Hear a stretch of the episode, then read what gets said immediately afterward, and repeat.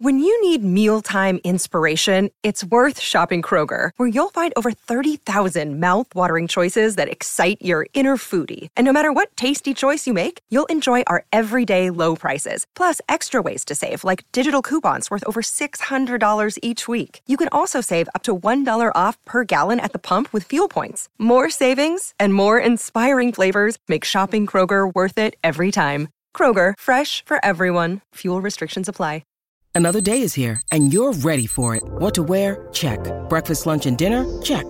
Planning for what's next and how to save for it? That's where Bank of America can help. For your financial to-dos, Bank of America has experts ready to help get you closer to your goals. Get started at one of our local financial centers or 24-7 in our mobile banking app.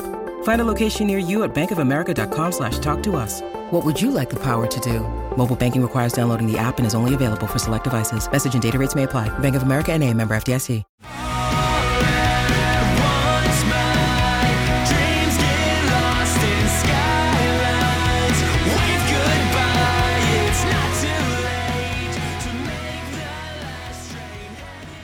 What's up, everybody, and welcome back to another episode of Straight Up Sabres, presented by the Hockey Podcast Network and the Charging Buffalo. As always, I'm Brendan. And I'm Taylor.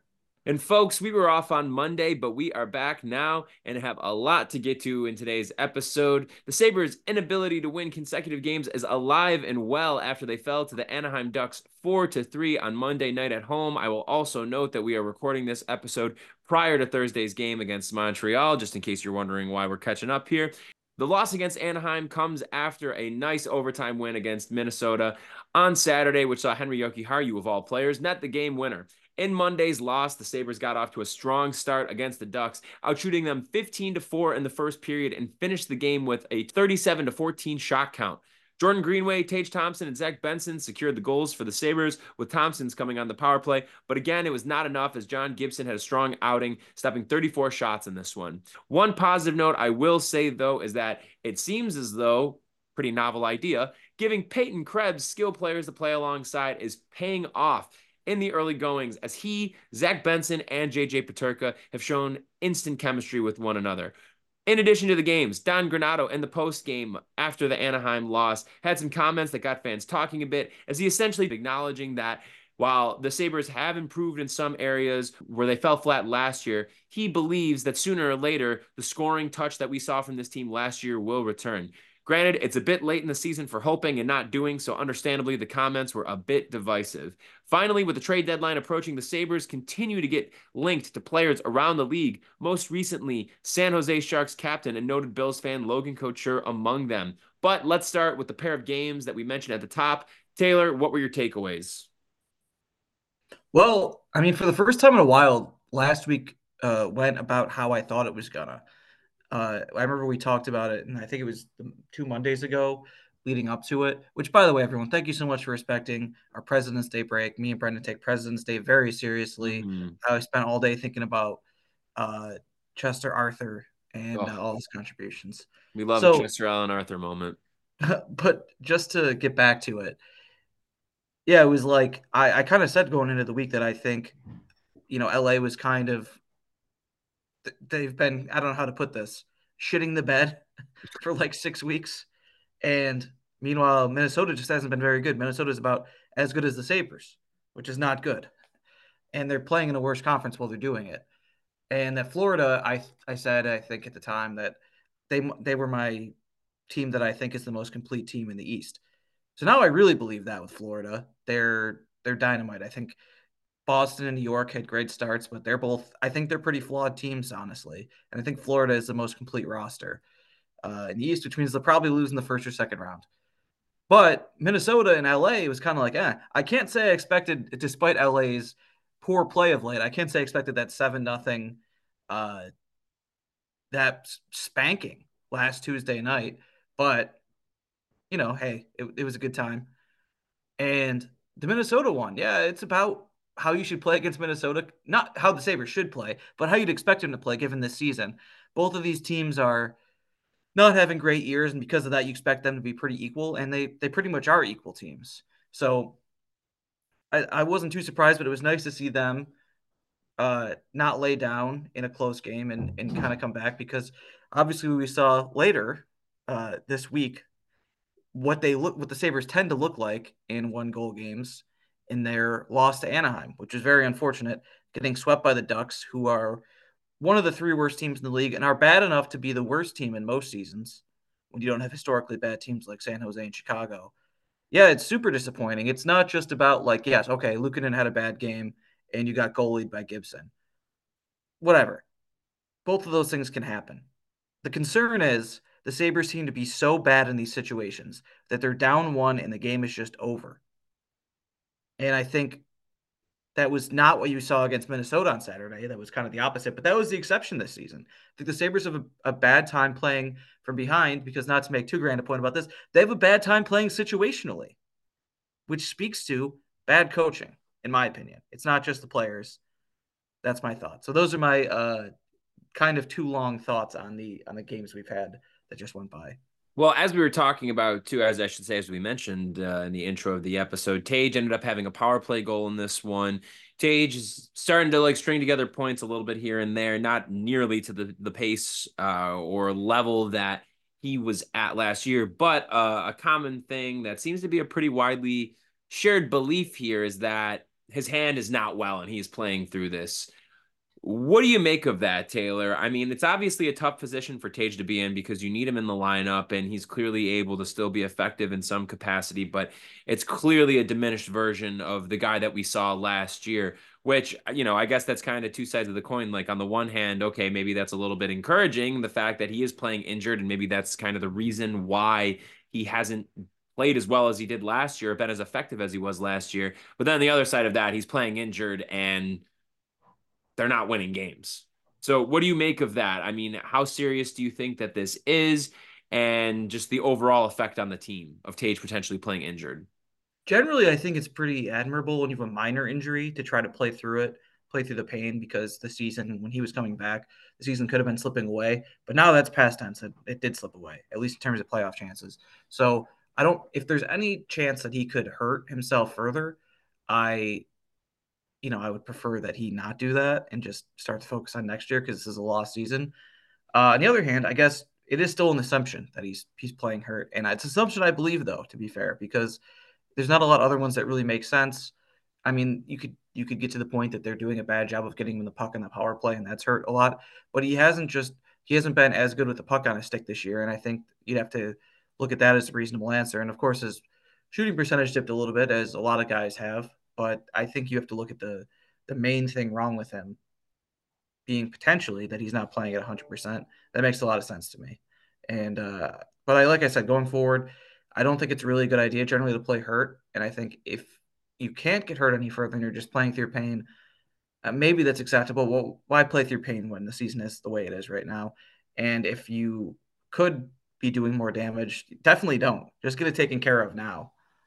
Agreed particularly I think one moment that stood out among a few was in the four on four in the first period, and Tage had a breakaway and just fired it wide, which when you're yeah. that level of a, of a player and what we know what Tage's capabilities are, something just feels a little bit off. But that remains to be seen. I'm sure we'll get more information about that at the end of the season. That being said, though, Taylor, I wanted to go back to uh, any observations that before we get to Granato's comments, I wanted to get back to any observations that you may have had uh, from the game. As we had talked about, I think one thing that is worth highlighting is the strong play of the new third line of Peterka, Benson, and Krebs. And this has been something that we've been talking about for a very long time with Krebs, that he just seemingly just over and over again was just getting reverted and, and buried on that fourth line, playing with Girgensons and Okposo, really not getting opportunities to move up the lineup while there were other guys who were out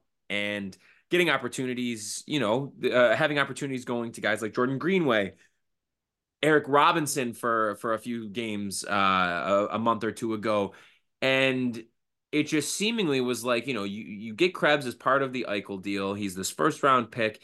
He is this pure playmaker who is a, a good skater, really good with his edges. He's got pretty good stick handling ability, good vision. Just really wasn't able to quite put it together at the NHL level yet. And what's going directly uh, against that and not really helping him at all is the fact that he was getting these very defensive heavy minutes, that not nearly offensively inclined line mates, and just wasn't getting enough playing time as it was.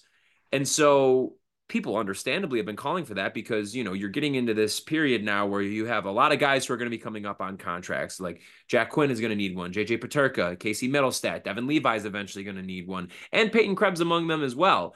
And so when it comes down to it it's like what how are you finding out really what you have in this asset?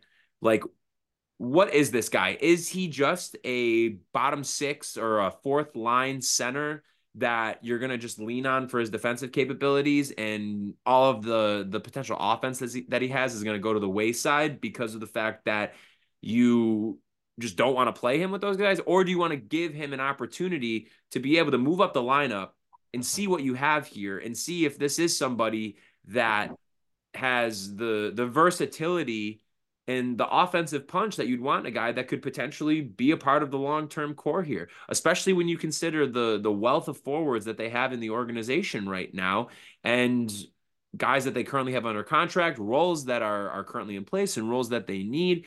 And so again, now we're at this point that you're putting him with two guys, one Zach Benson, who we all know is in his rookie year right now and has been at times, you know, showing real legitimate flashes that he is a cornerstone piece of this team moving forward uh, or a, a, firm piece of the of the core here moving forward. And then you're also playing him with JJ Peterka, another guy who has really turned heads this year, but on obviously a much more consistent basis than Krebs and has probably been on a night to night basis. Overall, like the second or third most impressive forward that the Sabres have had this year.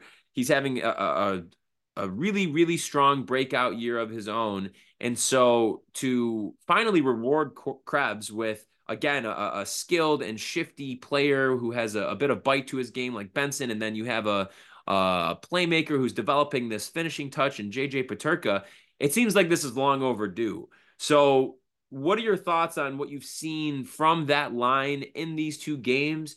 And if it's worthwhile for trying to keep them together as long as they can through the rest of the season. Yeah, uh, I don't know. I think in general, I think the rest of the season, given that it's the last season, I think they should be trying to switch things up a little bit. But I do want to see Krebs up the lineup. Like that is something we've talked about so many times here, and it's clear when you watch him that he suffers because he's he's a pass first guy, and a lot of times pass first guys can be frustrating because maybe they want to pass up shots when they shouldn't. Casey Mittelstadt can be like that as well.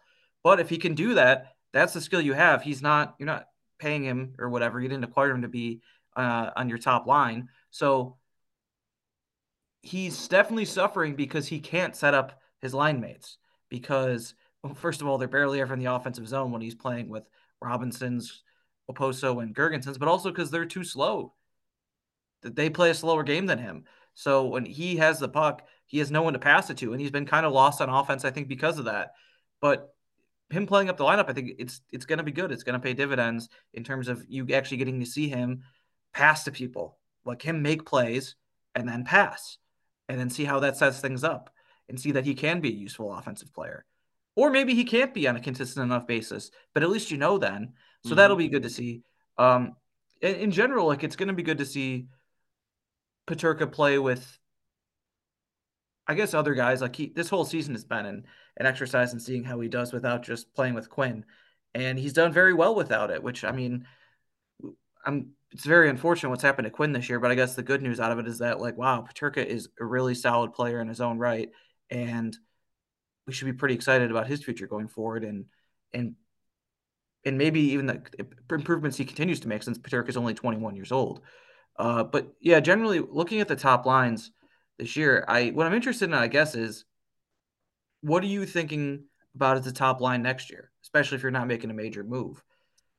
I wouldn't hate just running back Tage, Tuch, and Skinner and hoping it goes better, but it, it really did not go as well this year, and that's from every standpoint. With it, it's plus minus, uh, how much they scored, their advanced stats, eye test, all of it it just it definitely took a step back, and I think they have to figure that out and maybe uh, have Tage and Tuch split up among the top two lines. Or maybe it's Tage and Tuch and someone else, and Skinner's on the second line. I don't know. They're gonna have to figure that out. But I think in, in general, you know, take this chance to try a couple different things out. Doesn't really matter now, does it? You just got no. swept by the Ducks. The season's over. Yeah, Season's it's really hard. To, yeah, it's really hard to say with the lines next year because you would have to think that there's going to be. I shouldn't even say you have to think because there really hasn't been, but there, there would be some significant addition to the forward group or some addition that would maybe change things up from as you have it right now. I think that Skinner probably feels like more of a candidate to move down the lineup, just taking into consideration his age and regression. And I think that in turn, you can also then maybe play him with guys that will allow him to play to his strengths more and make up for some of his shortcomings. Obviously, that being uh, at the defensive in the defensive zone among the top of the list. But I, I do think it's interesting, and I think that we are getting to this point now where, as we've talked about, like when it comes to not even the top line, but like the top nine, there's just a lot of bodies there, only considering the guys that are currently in the organization right now. And what I really want to see from this final stretch here is, like you alluded to there, that this kind of needs to be like an audition for who is going to be a part of the team next year and what those roles are going to be. And I think that, again, tying back into Krebs, like that's why it's so important because – like yes he's an rfa but you're also going to just have to get ready to figure out like what's our plan with this guy I, I, you're not going to give him some long-term contract or something like this but just to have an understanding of like organizationally where do you see him what need does he fill what is his role and i don't know i mean i just i i guess for me it's like you look at the forward group and the defense and obviously goaltending too. Uh, you know, UPL's emergence aside this year, like do you need pretty significant additions to all three phases. That's not to say that I think that the Sabres are in like disaster mode and like really far off, but like you need to get a competent backup slash 1B next year, assuming that it's going to be UPL and veteran guy. And you keep Levi in Rochester for another year to allow him to continue to develop at his own pace and if the time comes where he's just lighting it on fire down there and he forces your hand and you have to bring him up, then great. That's a great problem to have. In D, on D, clear as day that there are not many spots that are I think perfectly solidified right now. I mean, obviously, Dahlin and Power are locked are locked up long term. Ryan Johnson has emerged and has proved that he is a, a, a capable NHL defenseman, whether that being maybe on the second pair or maybe more confidently on that third pair. Mattias Samuelsson is going to come back from injury, but again, we don't really know what his role is going to look like given how ugly his season was going.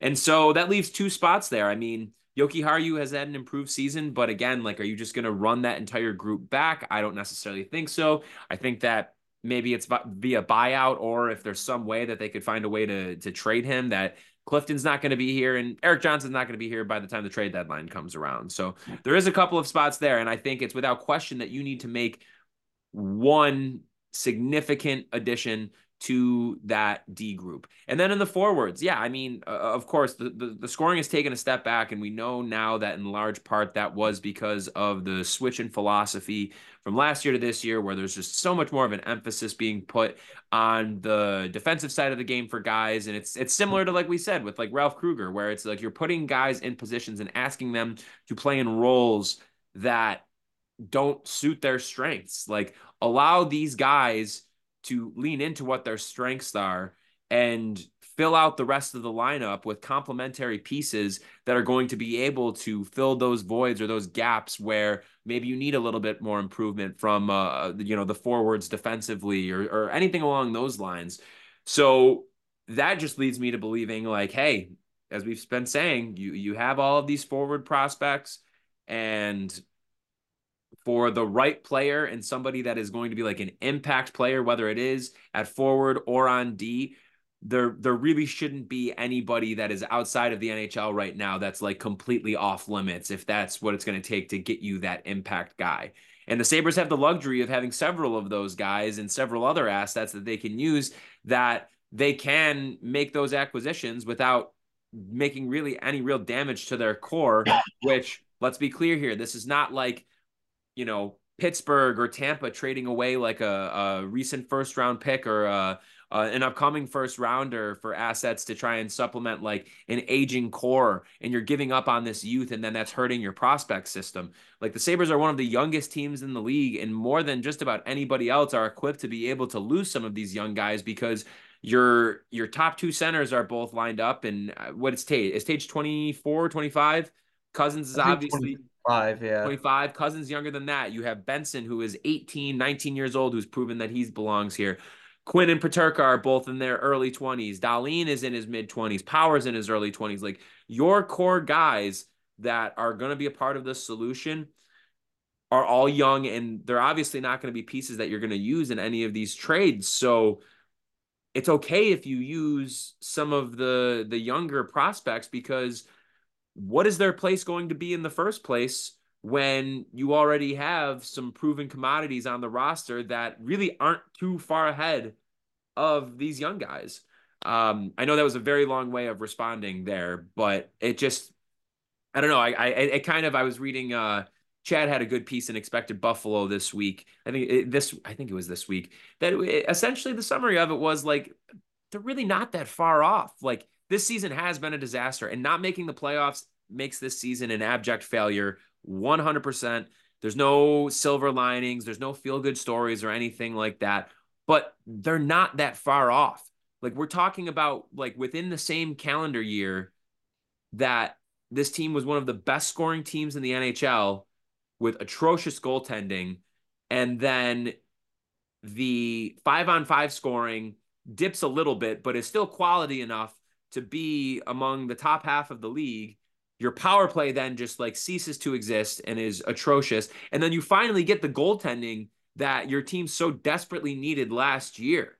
Like to me, I do think that they, I'm saying that they need like two significant pieces, and that may feel like a lot, but I don't think it is because of the fact that the rest of the roster and a lot of the depth is already there. It's just you need this to not only get you over the top to being a, a playoff contender and in the conversation, but like this makes you uh, uh, an actual contender come playoff time if you're able to make those moves.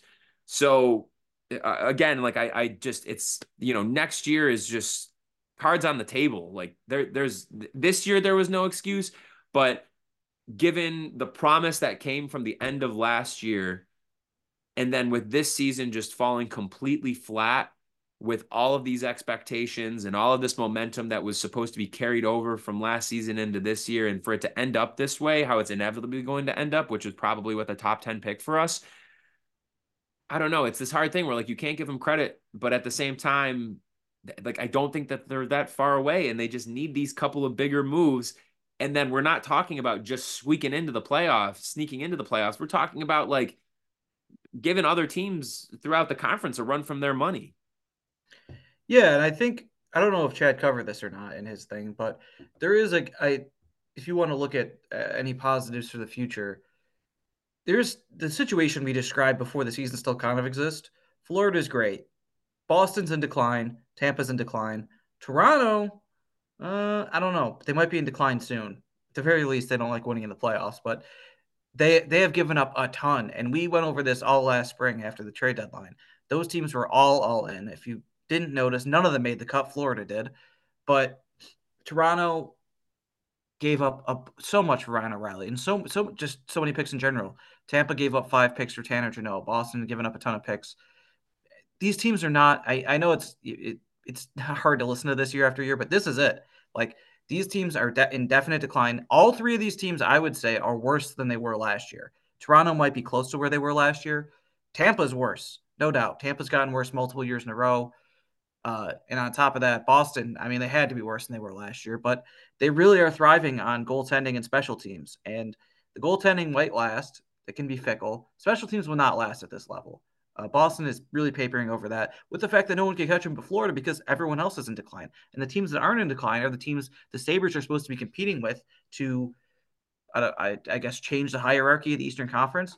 Well, right now, that looks like this Montreal still sucks. They have the same point total as the Sabres but they have a minus 41 goal differential. They're not good. Their top prospects are more of a concern than the Sabres are. Ottawa stinks. And despite what people would have you believe, they've been in this rebuild longer than us. They don't really have any answers. Detroit hanging by a thread for the final playoff spot with, as I said last episode, the like fourth best shooting percentage of the advanced stats era. So just putting that in broader terms, since 2007, of the like 500 teams or more that have been measured, they have like the highest even strength shooting percentage. And with that, with all that good fortune or all the bounces going their way, they're still in the last playoff spot.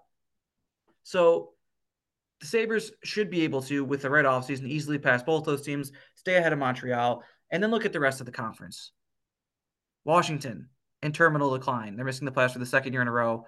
They've been bad since pretty much halfway through two years ago. Pittsburgh, wow. They're missing the playoffs for the second year in a row. And oh boy, that is trouble because their roster is old as shit and they don't have that many picks either. So those teams should be bad for a little bit. The Rangers are still pretty good. The Rangers are, as we've said before, a little bit older than you might think because their best players are the Panarins of the world. I mean, Fox is good and Shesterkin should be good going forward, but a lot of their best guys are young and they're a lot of their top draft picks are not all that great. The Islanders, ha ha ha. Uh, the I'm trying to think else. Is, uh, Columbus. Columbus stinks. I mean, we'll see what happens with Columbus.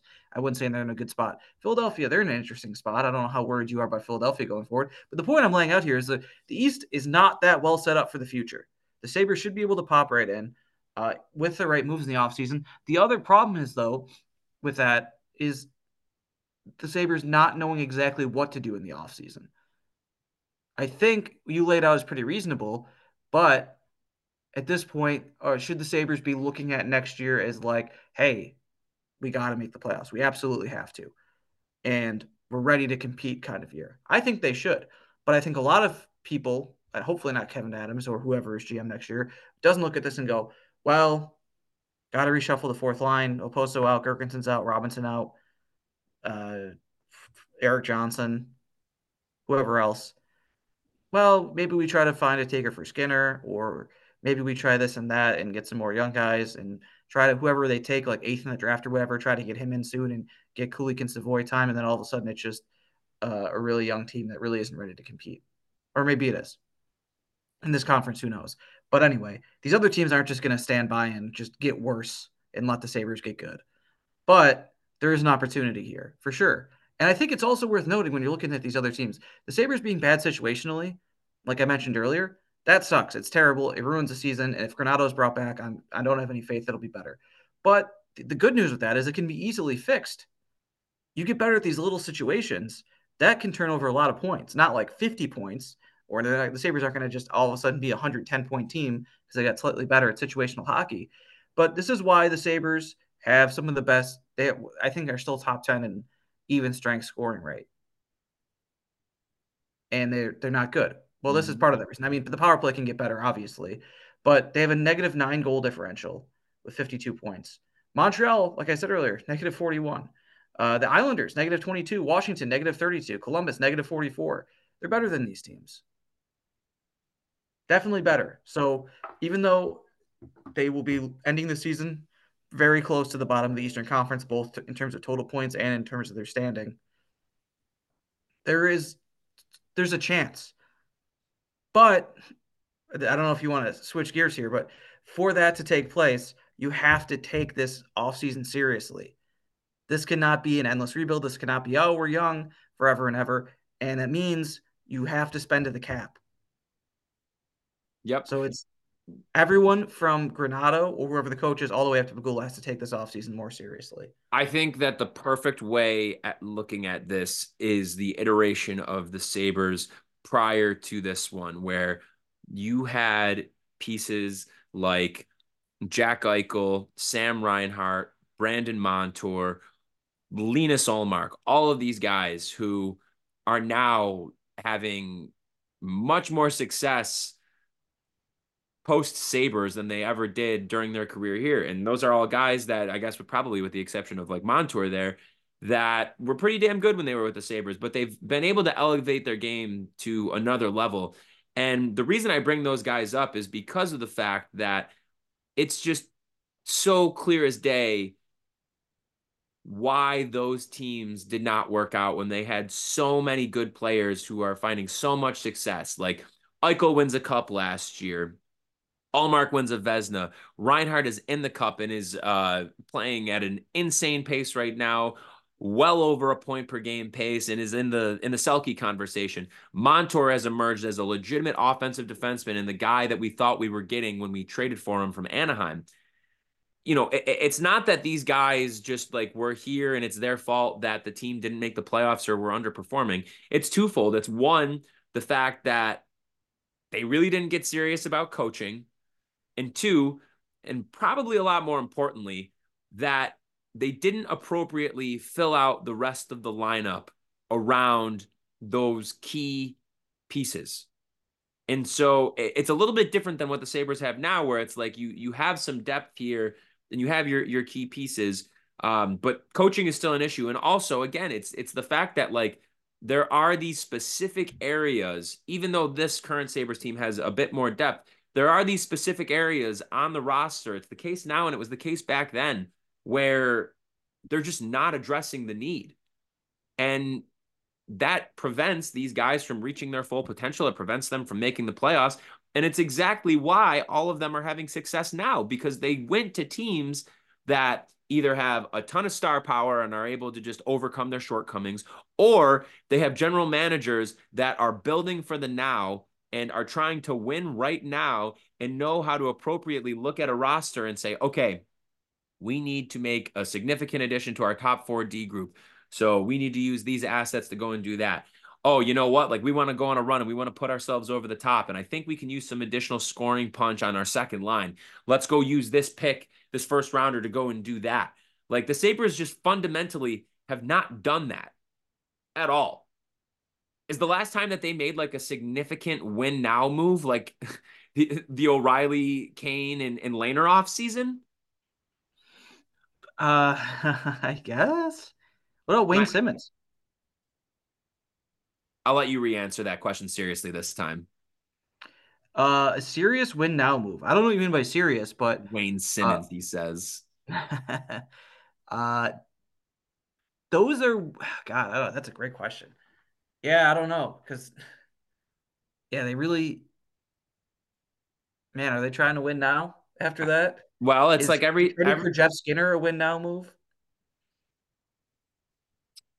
I guess, yeah, that's fair. I'll I'll concede that one. If somebody wants to say Taylor Hall, sure, but it's still the same thing where it's like, oh no. Well, but even with Skinner though, eh, like yes, that was a, a quote unquote win now move, but the reality of it is it's the same thing that holds true is that yes you you filled one need there but there's these other needs that you are just ignoring and expecting that these guys are going to be able to carry you and i think a lot of it also along with personnel it just it comes back to coaching for me like Granato was great for helping a lot of these young guys reach their full potential. And I think he will be able to get another job on a rebuilding team or something of the sort. But I just I, I can't believe I'm saying this because I've always been a fan of the like cutting edge kind of hire. You know, I we I think a lot of people felt really good about the Krueger hire when it first happened. Obviously, we learned that everything that he was saying was a load of bullshit. The Granato hire we really liked a lot. Um, you know, back before Krueger was hired, I wanted I think we both talked about like Rikard Grönborg, for example, as a guy. Mm. Um and I just, I truly now, it's just gotten to the point that this team just, I think it needs a veteran coach that knows how to get the job done, knows how to navigate the highs and lows of an 82 game season and how to get you over the finish line and into the playoffs. And they just like haven't had that. I mean, sure, people can look at Bylsma or whatever, but still, that's not those two things converging because there was so many holes on the roster. And also, Bylsma was a coach that he had a cup, yes, but it was because he had the best player in the world on his team, two of the best players in, in the world on his team. And so they really haven't like done that. And I just think that you need a guy that I don't want to say like coddles, but uh, there's just been too much of the the talk about like the vibe like and we're not even really talking about vibes anymore for that matter you know but we're still doing the guys who want to be here this that and the other like uh, I need a coach that has some fire under him, that has some passion under him, that's going to make these guys be motivated. Even if they don't have like the the coddly friendship relationship that they have with Granato, somebody that's going to hold them accountable and push them. And I'm not saying like an old head hockey mind or something like that. I'm not saying go hire Mike Babcock, but like eh, I, I don't mean to like belabor the point with him, but like man, like Bruce Boudreau is sitting right there. Like yeah. this offseason, you can't like eh, after not making the playoffs, and we'll see how the rest of the year goes, but like you can't look at this the, the state of this team and how this is all gone and think in any way shape or form that Granato is better for this group than Bruce Boudreau is or any or Woodcroft or any guy that has shown you that they know how to bring out the best in players bring out the offense in guys score and be able to just like win games Eh, you know, like the Sabres, like you mentioned before, like last year they were a high scoring team. This year at five on five, like the scoring is still there. The power play is atrocious. And again, like this is an issue that has been present throughout this year. And, there really hasn't seemed to be any answers from this team. Sure, you have a, a stretch here or there where you'll maybe go 50% or something like that if you're like one for two, but otherwise it looks abysmal. And for, I would say maybe 80% of the year, the power play has looked very stagnant, very stale not at all dynamic or the, not a lot of movement and, and creativity with it. It's just been stale and predictable. And so what I think is that you need to have a coach that you need to go out and get a coach this offseason that has on his resume that they have a proven history of success in getting guys over the line to the playoffs. I feel like a lot of times in sports we talk about how like retreads, like it doesn't work out well, or like you know that team should think outside the box, whatever. But in the NHL, like in a lot of cases, these retreats, even if it only lasts for like maybe four or five years or anything like that, they still will get the job done, and that's why they end up getting those jobs. You know, and so again, like I'm not saying like who's somebody terrible who's like a bad coach that just should not be one. Um, Housley.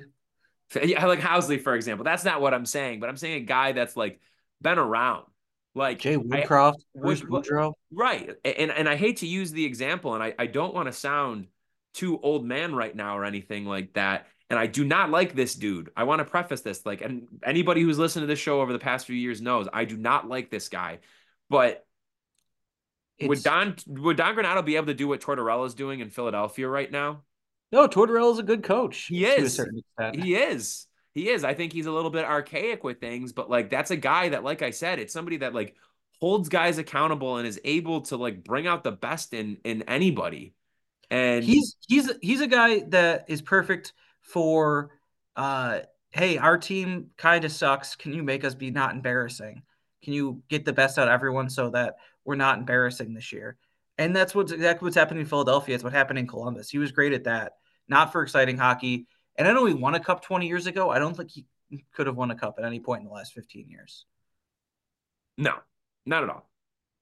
Uh, so again, like you just need somebody to break this. Like we're going on 13 years of this. Yeah. Longest in the history of the sport. About to be tied for the longest in all of the four major sports with the New York fucking Jets. The yeah. Jets. You're on the same level as the Jets. I just again this this it just feels as though they're banking on development for the sake of development and there's no urgency in the building and I'm telling you right now like there needs to be in this offseason if they if they look bad down the stretch and they keep doing this win one lose two win one lose two shit the rest of the season it needs to be more than just you fire the assistant coaches and bring in new guys and you and you give Granato another run at this. Like, get fucking serious. Be a real serious franchise. Want to make the playoffs. Do whatever is necessary to get across the finish line and don't just sit back and think that like things are going to play out just because you're you you've built this. Like you need to go out and take it and they're just not.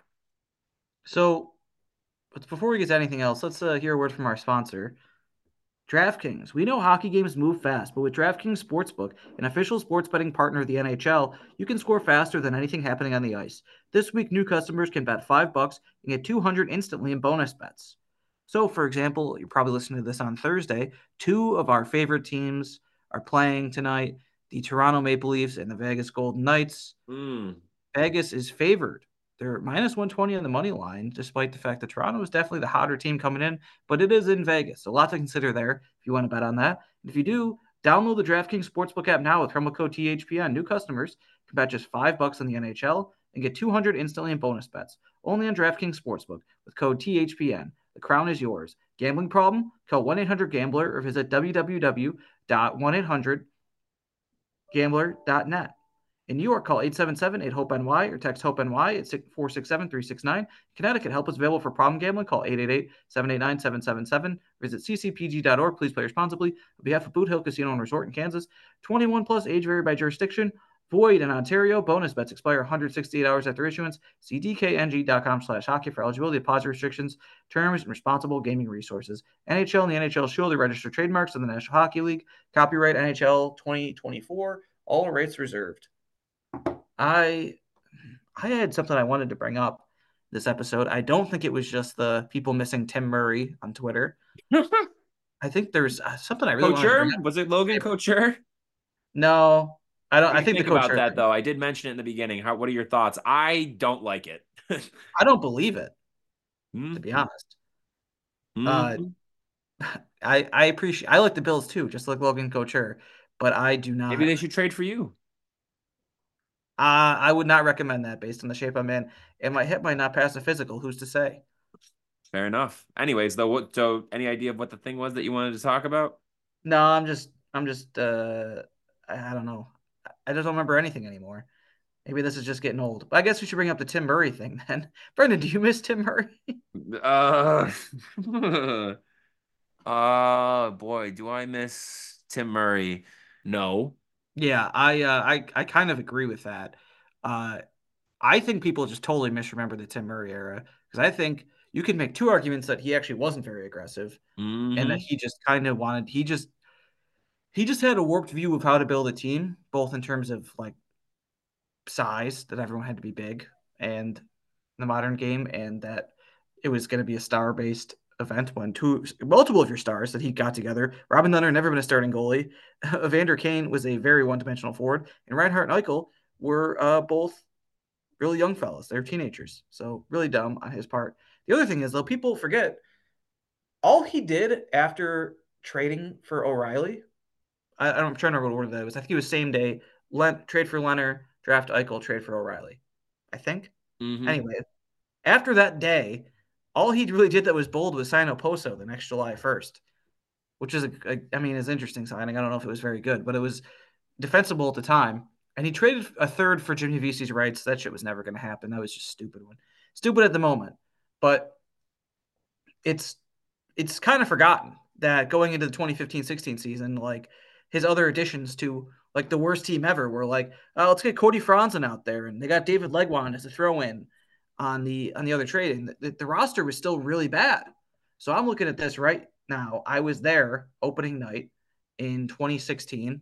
This is right after Eichel broke his leg.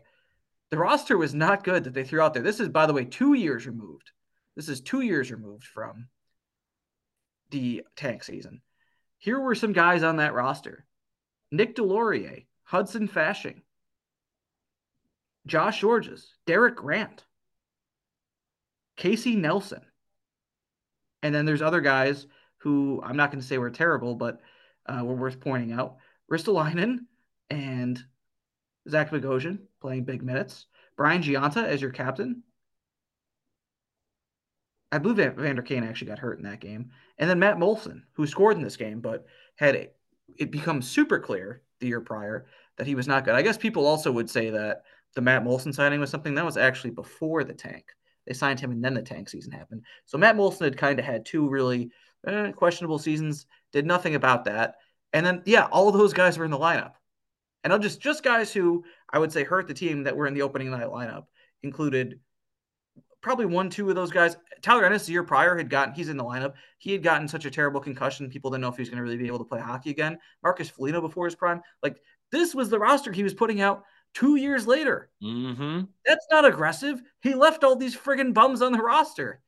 And meanwhile, his backup goalie, he got so lucky. He had Anders Nilsson, who whenever anyone posts a graphic of the best post Ryan Miller, like expected goals above replacement or whatever, advanced stat charts, Anders Nilsson's on there. He got lucky. Anders Nilsson was really good that year because there's no proof ever that Anders Nilsson was going to be good. And Mhm. Robin Lehner was actually pretty good that season. So, so this is not aggressive. And then as that season was falling apart, what did he do, Brendan? Nothing. Not nothing. He did nothing at the trade deadline. He let the season fall apart. And he had no plan going to the next year. He was like, oh shit, we have the normal amount of picks. Um, I didn't even I don't think for, for whatever reason he wasn't in the lineup that night. I think he actually might have got hurt in the preseason. Dmitry Kulikov supposed to be in the lineup. That was one of his big moves, trading for Dmitry Kulikov. I guess you'd count that as another big swing. But yeah, once that 2016 season swing and a started, yeah, yeah, another swing and a miss. But once that 2016 season started, and he saw this roster that he'd spent three years putting together, he saw what it was post tank. He had no answer for what to do about it. None. And going forward, I don't know what they would have been. And and I know Botterill is probably still the worst overall GM Agreed. but like he didn't have an easy time of it. He had to try to make something of all this. And granted, he had he could have done a better job, but man, he they put him in a tough spot, and he did worse than he could have imagined. So really tough all around. Uh, the Kulikov trade, out of people don't remember, remains totally insane. Kulikov was a pending free agent. I don't know what to say about that. That's fucking crazy. Yep. Oh man, and yeah, they, they believe it or not, they lost opening night to Star Montreal goalie Al Montoya. So Oh yeah. if you uh, if you thought if you thought you missed Tim Murray, you don't really miss Tim Murray because Tim Murray did what Kevyn Adams did, which is change a lot of stuff, put out a roster that wasn't good enough, and then went, oh shit, what do I do now? Do you ever stop and wonder what it would have been like if Pat LaFontaine didn't leave in 2014? Yeah, I, I kind of wonder. I, I mean, Interesting. I know it's there's obviously some examples of success and some of not so much success of former players stepping into executive roles and being able to be good at it. Um, it does make you wonder though if we would still be in this place if he was still the president of hockey ops. Yeah, I wonder. I know he and Murray had definitely conflicting views, but didn't LaFontaine want to re-sign Miller? That would have been interesting. I don't know if it would have been good. Hmm.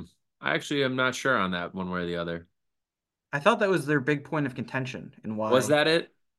I I kind of remember reading that. I don't 100% remember now. It's only almost You know it's been more than 10 years actually. Yeah. No, not yet. He left in March. So Oh almost, yeah. almost 10 Yeah. years. Yeah, I was in Fredonia when that happened. Mm-hmm. It still makes you, it it does make me wonder though, if it came down to one or the other, picking LaFontaine over Murray, how that could have changed the course of the past 10 years. Yeah, it's it's a really unfortunate what if, and maybe LaFontaine really would have been different. Maybe it would have helped to have a president of hockey ops who so respected in the hockey world, and and maybe would have if Tim Murray had been more willing to listen. I know it would have looked bad to fire a GM right away, or if Tim Murray had decided to quit, or if he was being overruled, or they didn't get along, or whatever. I don't know, but I think in hindsight, it's clear that Pat LaFontaine's worked with a lot of people over the years. I think a lot of people have a lot of good things to say about him. I don't know if the same thing's true of Tim Murray. And it's clear that Tim Murray's not the one working in hockey anymore. So who knows if maybe LaFontaine got a different a second chance to bring in a GM, maybe things are different. But I don't know if they are. Maybe Hmm. things uh, were always destined to be this way. God, this sucks. Yeah. Uh, different question. This might have been what I was thinking of uh, of talking about. Do we? Did you see any of the stuff about Jagr playing in the NHL today? No, I mean, I know that the Penguins had his jersey retirement. I saw there was a lot of discourse about like comparing teams Mount Rushmores, but why? What, what Oh wow, that? that I wish I saw all that. That's way more interesting. Really? I think it was Jay Fresh was or was That's where I saw my stuff from Jay Fresh. What's that? Jay Fresh was also talking about could Jagr play today? Oh, Or really? If he well, not could he play Was today, it but Jay Fresh? I for, I think it might. where have- Prime Jagr would rank um, in NHL players today, which also led into talking about Lemieux and Gretzky, uh, which is interesting. But I gotta be an old man for a second and say, you stupid goddamn kids, Jagr would easily be first or second today. Yeah, I think Jagr would be behind McDavid. And it's crazy. People, I don't know if people realize this. 43 year old Jagr played less than 10 years ago. Yeah. And was seventh in Hart Trophy voting. As, who could you even a, like? Who who could you even compare him to as being like? It'd be the equivalent of this guy, but like ten times better. Like I'm trying to think of bigger players like that. Is it like Mikko Rantanen? That's that was the comparison. The difference is, is was awesome in his own zone. Mm. Yeah, I really don't even like know. A big guy who's great in his own zone and is fast and is the best goal scorer and one of the best passers. Yeah, I mean, I think yeah, you put Prime Jagr here, it's definitely he's top three. Yeah, and like people get confused because if you just pick up a guy out of an era, a past era, and drop him in any sport, I think a lot of guys would do a lot worse. But mm-hmm. I don't know that things are changing as much anymore. And I think Jagr is the kind of guy that would just he would do just transition fine. And also, this isn't that much of a hypothetical, like I already said. Jagr retired in 2018. He got Hart Trophy votes in like 2016 or 2015, one of those years. 2020, mm, you know what I'm going to say? It was 2014 or 2016. Absurd. Either way, he was he was great in those times. So there's not really that much of a hypothetical. As Jay Fresh said, Jagr got was seventh in Hart Trophy voting when he was the same age that Dany Heatley and Vincent Lecavalier are today. So it's uh it's not that much of a question. Oh God. I think Mario was an interesting one. He's also someone that like transcended eras, despite the mm-hmm. fact that Mario barely played any games. Like Jeff Skinner's played more games than him. Zach Bogosian's going to play more games than him. Uh, just to name a few. He played across such, such varied eras. He played games in 1984 and 2005. Yep. So like, and he was he was still good at post lockout. The little stretch he played, he was good. The one I'll never forget that maybe some of these kids don't know about, or even not kids, people in their 30s might not know this. He retired in 97 because of his back. He was still young. He was 31 years old. He didn't play for three full seasons after that. Check the record books 97, 98, 98, 99, 99, 2000. No Lemieux halfway through 2000, 2001, he's like, well, he's actually co-owner of the Penguins. I was like, you know, I'm good actually. I'm cool. I could play again. And came back to have 76 points in 43 games. Oh heart of the dead puck era. Coming off his uh, couch after three and a half years. oh my God. With back problems. Yeah. It was insane. Incredible. He was basically scoring to a similar degree to like Kucherov or MacKinnon this year. Mm-hmm. He's 34. He wasn't that old, but like, God, just after three and a half years off. And then he beat the Sabres in the playoffs, as we all might remember. But like, yeah, looking even his seasons after that, he barely plays because he keeps getting hurt. But he's he's getting coming back from his like 12th and 13th or maybe 20th injuries, not to mention having cancer when he was younger. And he was still like a point a game player at age 40 mm-hmm. in the first mm-hmm. post lockout season. Speaking Great. of old Penguins, uh, where does Darius Kasparaitis rank for you? Couldn't play today. now the Mount Rushmore thing is good. We mm-hmm. we should do that over the summer. Yeah, Come maybe we do that for every franchise. Maybe we do Monday. We can do like our uh, our top picks for the top Mount Rushmore per franchise. Mm, that's whatever our, our top three or four are, or something like that. Yeah. Mm, maybe you do the East and I do the West or vice yeah. versa. Yeah. Oh, that's a great idea. You like the West better. I do like the West. Yeah, I'll do the West. All right. Yeah, maybe we do that. We come up with our top ones. Who's going to be on your Seattle Mount Rushmore? I know who I got in Columbus. Seattle, uh, Jordan Eberle, uh, Vince Dunn. What about their all-time leading scorer? Who is it? Jaden Schwartz. I thought it was McCann. It is probably yeah. McCann is definitely he's he would definitely be on there. Yeah. All right. Uh, well, I'm not. Uh, we don't have to do. Ev- or we could do everybody if we wanted to. Should we? Yeah, sure. Just rank. Okay. Them. Cool. Not like we have anything else to talk about. Yeah, probably not. don't let anything happen in this time because no the trade deadline. I'm gonna guess it's gonna be pretty quiet for the Sabres. I hope I am jinxing that for everyone out there, but I I think it's going to be quiet. I think it's going to involve moving Erik Johnson for almost nothing, and then we'll see with Girgensons. Yeah. All right. Any last thoughts before we sign off, Taylor? Uh, who who should I say go to? Go Bonnies, I guess. Go Bonnies. Hey, right, go everybody. go Tigers! All time leading scorer in Western New York, Jaden Harrison. Shout oh, out to yeah. our good pal. You were present. I was. It was right in front of me. Very Very, clean, cool. very clean look on three. Swish. It was great. Uh, he got a nice little uh, cer- like a very brief ceremony, but uh, all that matters is uh, that timing is good now, and we get to tell people we went there, and they're not allowed to laugh anymore. Yep. It's the rules, everybody. All right, everyone. Well, thank you for tuning into this episode of Straight Up Sabres presented by the Hockey Podcast Network and the Charging Buffalo.